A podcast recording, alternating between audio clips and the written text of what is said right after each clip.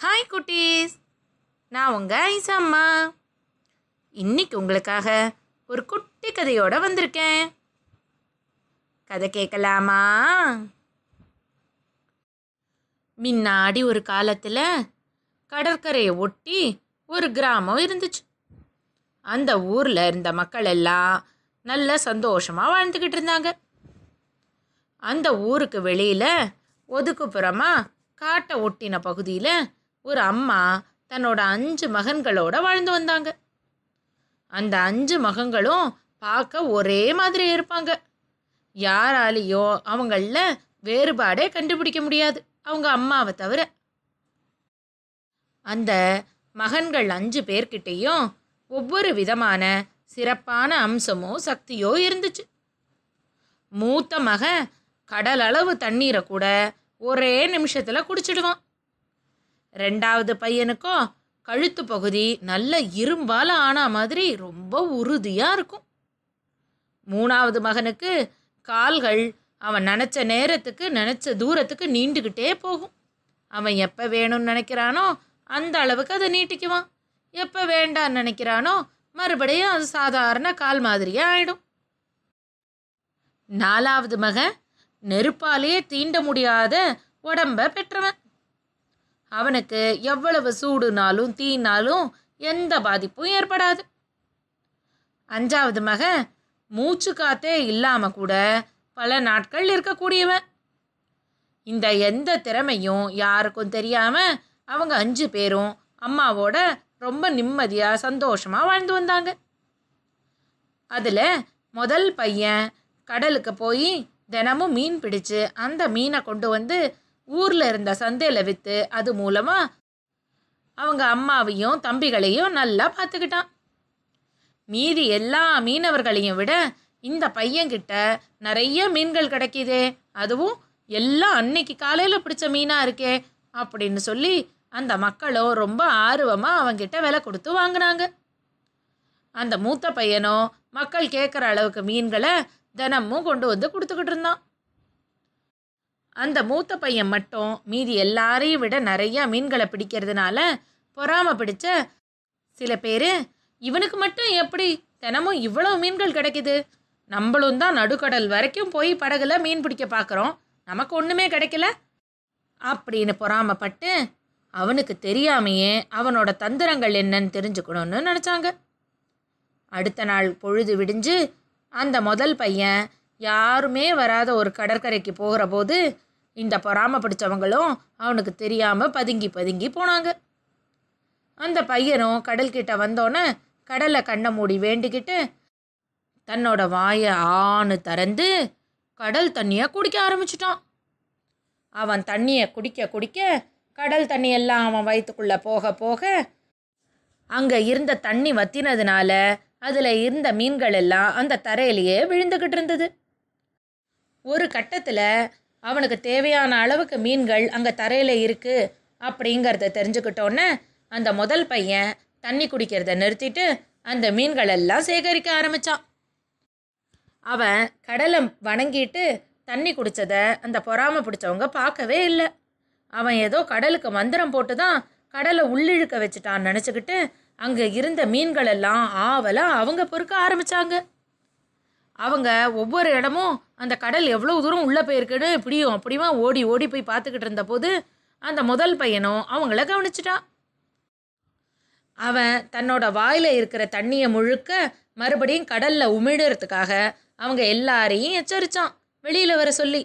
ஏன்னா அவனால் ஒரு கட்டத்துக்கு மேலே அந்த அத்தனை தண்ணியையும் தான் உடம்புல வச்சுக்க முடியாதுன்னு தெரியும். ஆனால் அந்த மக்கள் யாரும் அவன் மேலே இருக்கிற பொறாமையிலையும் இவனாவது கடல் தண்ணியை குடிச்சிருக்க போகிறானாவது அப்படிங்கிற மெத்தனத்துலேயும் அங்கே உள்ளேருந்து வரவே இல்லை. அவன் எவ்வளவு எச்சரிச்சோ அவங்க வராததுனாலையும் தன்னோட குடலில் இருந்த கடல் தண்ணியை கண்டிப்பாக இப்போது உமிழ்ந்தே ஆகணும் அப்படிங்கிற ஒரு கட்டம் வந்தோடனையும் அவன் தான் வாயை திறந்து உள்ளே இருந்த எல்லா கடல் தண்ணியும் வெளியேற்றிட்டான் அவன் எச்சரிக்கையை மீறியும் கடலுக்குள்ளேயே இருந்தாங்க இல்லையா?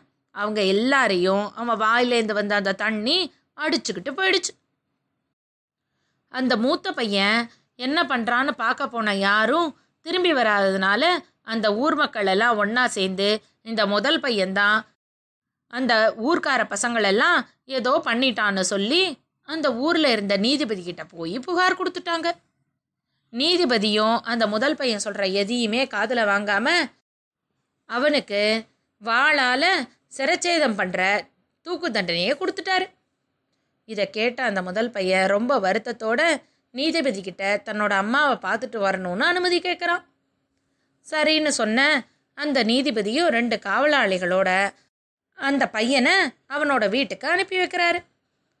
முதல் மகன் வீட்டுக்குள்ளே போய் அவங்க அம்மா கிட்டேயும் நாலு தம்பிகள் கிட்டேயும் நடந்ததெல்லாம் சொல்லிட்டு தனக்கு கழுத்தை வெட்டுறதுக்கான தீர்ப்பு வந்திருக்குங்கிறதையும் சொல்கிறான் இதை கேட்ட ரெண்டாவது பையன் உடனே அண்ணா நீங்கள் கவலைப்படாதீங்க.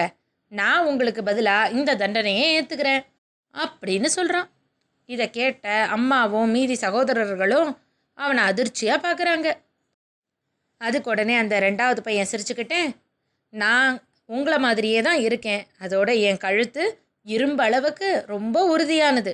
அவங்களால இந்த தண்டனையை நிறைவேற்றவே முடியாது. நீங்கள் கவலையே படாதீங்க. அப்படின்னு சொல்லிட்டு அந்த வந்திருந்த காவலாளிகளோட அந்த தண்டனையை ஏற்றுக்கிறதுக்காக போயிடுறான்.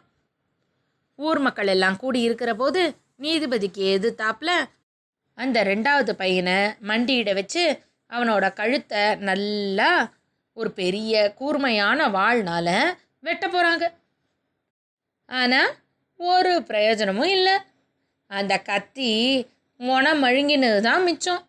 அவன் கழுத்து அந்த அளவுக்கு உறுதியாக இருந்துச்சு. இதை பார்த்து நீதிபதியும் அந்த ஊர் மக்களுமே ஆச்சரியப்பட்டு போனாங்க. உடனே தன்னோட தீர்ப்பை மாற்றி எழுதினார் அந்த நீதிபதி. சரி இவனுக்கு சிறச்சேதங்கிற தண்டனை வேண்டாம். அதுக்கு பதிலாக இவனை கப்பலில் அழைச்சிக்கிட்டு போய் நடுக்கடலில் இவனை தூக்கி போடுங்க கையை காலை கட்டி. அப்படின்னு அவர் தீர்ப்பு கொடுக்குறாரு. இதை கேட்ட அந்த பையனும் நீதிபதியை வணங்கிட்டு ஐயா என்னோட இறுதி பயணத்துக்கு போகிறதுக்கு முன்னாடி எங்கள் அம்மாவை சந்தித்து அவங்கக்கிட்ட ஆசி வாங்கணும்னு நான் ஆசைப்படுறேன் அப்படின்னு சொல்லி கேட்குறான் உடனே நீதிபதியும் ரெண்டு காவலாளிகள் துணையோட அவனை அவங்க வீட்டுக்கு அனுப்பி வைக்கிறாரு. ரெண்டாவது பையன் வந்து அவங்க அம்மாக்கிட்டேயும் மீதி சகோதரர்கள்கிட்டேயும் நடந்ததை சொல்லவும் உடனே இப்போ மூணாவது பையன் சொல்கிறான் நீங்கள் யாரும் கவலைப்படாதீங்க. இந்த தண்டனையிலேருந்து எப்படி தப்பிக்கணும்னு எனக்கு தெரியும். அப்படின்னு சொல்லிட்டு அவன் அந்த காவலாளிகளோட போயிடுறான். மூணாவது பையனை அழிச்சுக்கிட்டு ஒரு பெரிய படகுல நிறைய காவல் வீரர்களோட ஒரு பெரிய படகுல கடல்ல போகிறாங்க அந்த பையனோட கையையும் காலையும் கட்டி வச்சு அவனை நடுக்கடல்ல தூக்கி போடுறாங்க. ஆனால் அந்த மூணாவது பையன் என்ன பண்ணுறான் கடலில் போடுற அந்த க்ஷணம் தன்னோட காலோட நீளத்தை அதிகரிச்சுக்கிட்டே போகிறான் அதனால என்ன ஆயிடுதுன்னா அவனோட கால் வளர்ந்து வளர்ந்து வளர்ந்து வளர்ந்து கடலோட தரையே தொட்டுடுச்சு. அந்த மூணாவது பையனோட தலையும் கழுத்தும் தண்ணிக்கு மேலே இருக்கு. இதை பார்த்து அந்த படகுல இருந்த வீரர்களும் நீதிபதியும் அதிர்ச்சி ஆயிடுறாங்க. சரி நம்ம ஆழம் கம்மியான இடத்துல போட்டுட்டோம் போல இருக்கு. அப்படி நினச்சி மறுபடியும் அந்த பையனை கட்டி இழுத்து படகுல போடுற போது அவன் தன்னோட கால்களை சுருக்கிக்கிறான். அவனை இன்னும் தொலை தூரம் கொண்டு போய் திருப்பி கடலில் போடுறாங்க.